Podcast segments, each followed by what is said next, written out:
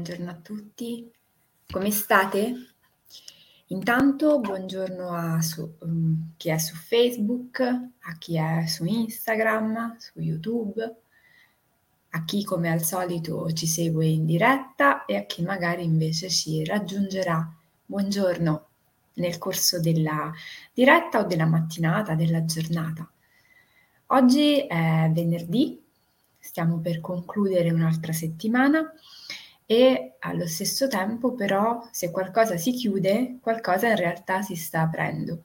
Perché come qualcuno probabilmente ha avuto modo di leggere sui vari post che sono circolati questa settimana, oggi iniziamo un nuovo ciclo di dirette.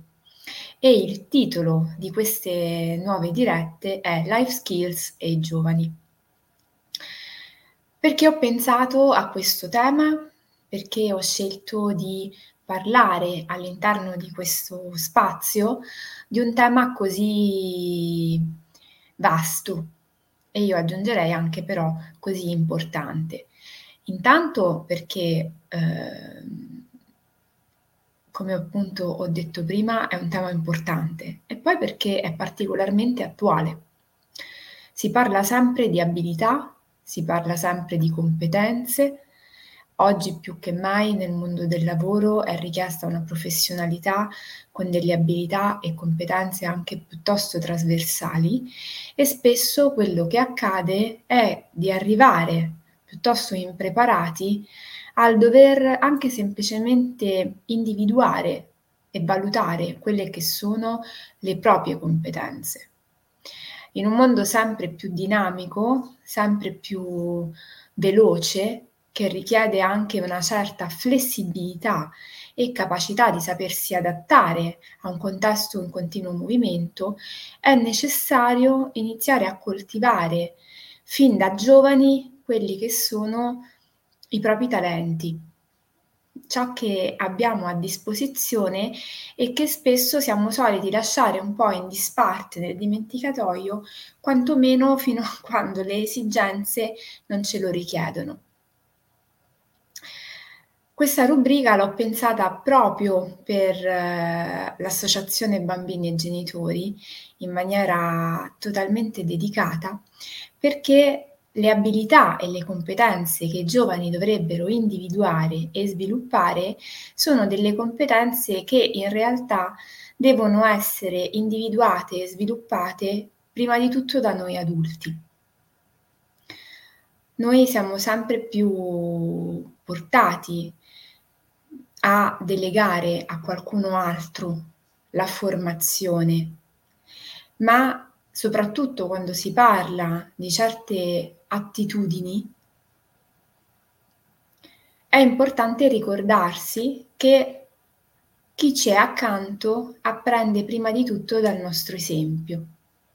E quindi se siamo educatori, se siamo genitori, se siamo chiamati a ricoprire un ruolo come facilitatori di un processo di crescita e di sviluppo, dobbiamo prima di tutto iniziare a pensare a qual è il modello, l'esempio che noi diamo all'esterno.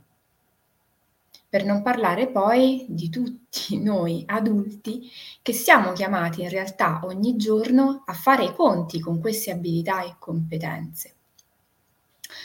Che cosa dice l'OMS rispetto alla definizione delle life skills?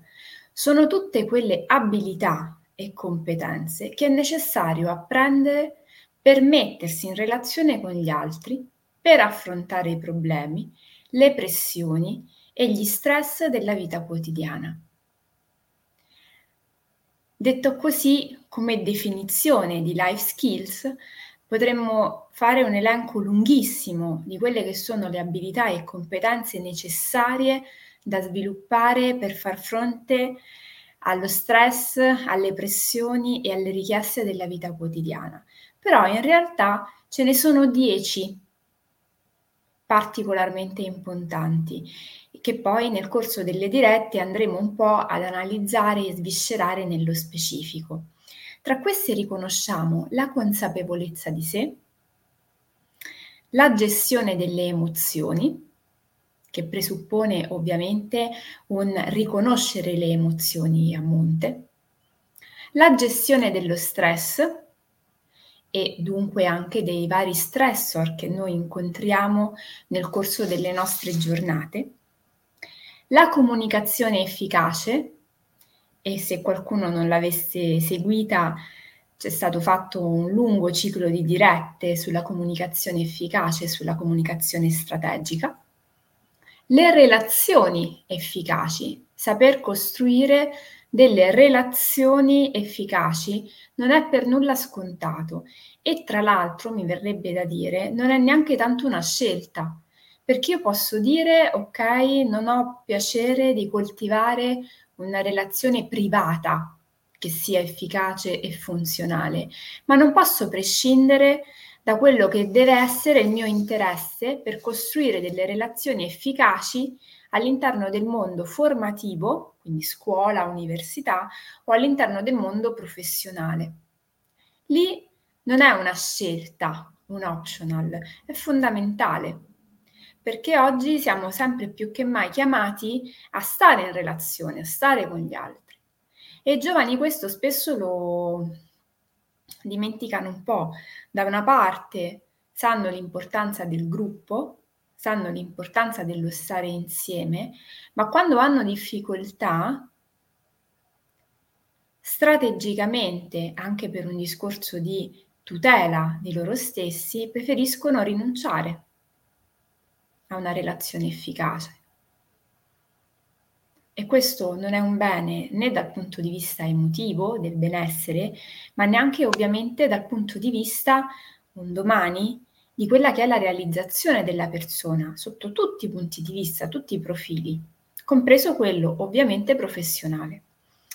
L'empatia, che è fondamentale ugualmente, intanto do il buongiorno a chi si aggiunge, il pensiero creativo, il pensiero critico, e veramente Qui sarebbe da spenderci più di due parole, perché il pensiero creativo, il pensiero critico sono fondamentali. Io quando mi trovo ad andare nelle scuole, nelle classi, per i vari laboratori, progetti, stimolo sempre gli studenti a farsi delle domande, che è un approccio in realtà che dovremmo coltivare un pochino tutti, nel senso che non è funzionale al nostro saper apprendere assorbire le nozioni e le informazioni senza farci domande. È molto più funzionale, soprattutto in un'ottica di medio-lungo termine, imparare a coltivare un approccio rispetto alla vita in generale, ma ancora di più rispetto alle, agli insegnamenti, che sia critico, ossia ricco di domande, curioso, esplorativo, e un approccio che sia creativo, perché noi spesso ci dimentichiamo di come, per esempio, nell'ambito dell'apprendimento e dunque poi anche della, del lavoro, delle relazioni, del problem solving, ad esempio, della risoluzione dei problemi, che tutto è collegato. E io posso raggiungere a delle soluzioni rispetto a delle problematiche, a delle questioni che mi trovo a dover gestire, anche attraverso delle strade piuttosto particolari alternative, fuori dagli schemi. E guardate, non è da sottovalutare, perché noi spesso non arriviamo alle soluzioni perché percorriamo sempre quelle che vengono chiamate le stesse strade, gli stessi percorsi canonici che ci sembrano essere quelli più ovvi. In realtà sono quelli più abituali, ma l'abitudine, l'ovvietà, la normalità, intesa in senso molto ampio, non è detto che sia la strada migliore, più efficace, più breve, più risolutiva.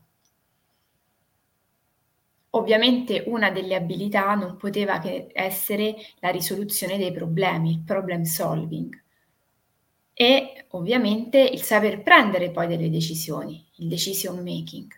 Non possiamo vivere in maniera ehm, soddisfacente se non riconosciamo l'importanza di queste due abilità che abbiamo Perché l'essere umano di base è dotato di tutte queste abilità e competenze. Quello che fa la differenza è l'esserne coscienti e fare poi di tutto per poterle sviluppare. Questo è importante da ricordare perché in primis ci fa stare tranquilli del fatto che non è qualcosa che possiamo non avere. Tutti lo abbiamo, quindi abbiamo tutti noi queste abilità e competenze, sia in qualità di educatori, formatori, ma soprattutto di persone, così come ce le hanno tutti i giovani e tutti i ragazzi con i quali noi ci interfacciamo quotidianamente.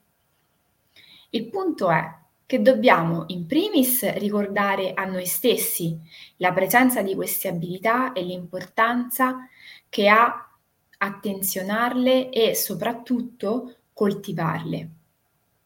In seconda istanza, stimolare i giovani e i ragazzi continuamente a riflettere e a fare attività, esercizi continui affinché queste abilità in una scala da 1 a 10 raggiungano dei risultati più che soddisfacenti. Io dico sempre, quando si va a scrivere un curriculum, è ovvio che queste abilità, come dicevo prima, le abbiamo tutte.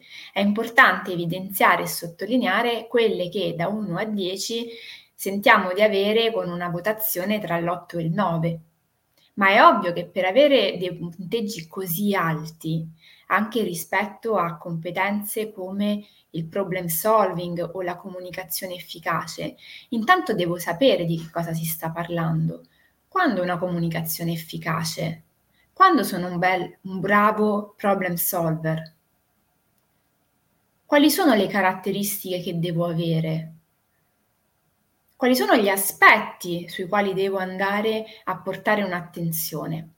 Molte di queste competenze e abilità anche semplicemente facendo una riflessione un po' superficiale, ci rendiamo conto che hanno degli aspetti comuni, come ad esempio la famosa gestione delle emozioni. Le emozioni sono un aspetto fondamentale quando si parla di abilità, competenze e gestione, perché hanno un ruolo positivo e a volte negativo molto rilevante.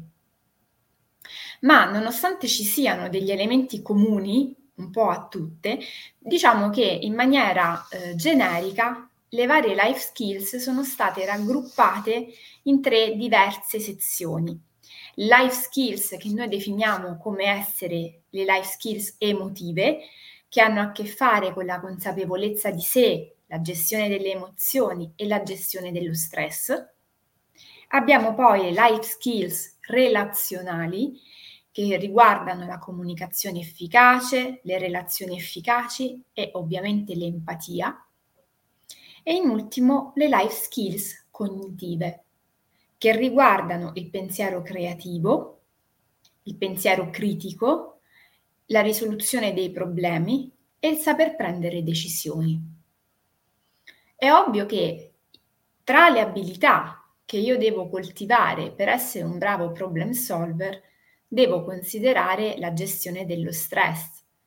Molte volte quando ho un problema da risolvere potrebbe accadere, e succede spessissimo appunto, che ci siano delle scadenze, delle, degli aspetti vincolanti da rispettare, dei tempi.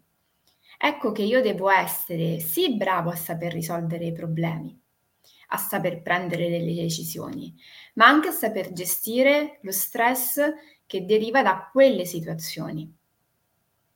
O per esempio le emozioni che sono legate a determinati momenti della nostra vita. Se pensiamo ai giovani, pensate a quante volte loro devono, per esempio, saper risolvere dei problemi, e io penso a tutto il mondo burocratico amministrativo dell'università, che ti richiede un saper programmare il percorso di studi, far combaciare la frequenza delle lezioni, i laboratori, il tirocinio, lo studio, gli esami. E quante volte tutto questo carico di impegni e eh, contenuti da mettere insieme crea ovviamente una pressione, uno stress che se non si è abituati a saper sostenere e gestire in maniera efficace e puntuale, invaliderà in maniera importante anche la mia capacità di risoluzione dei problemi, del saper prendere decisioni, del saper pianificare come muovermi.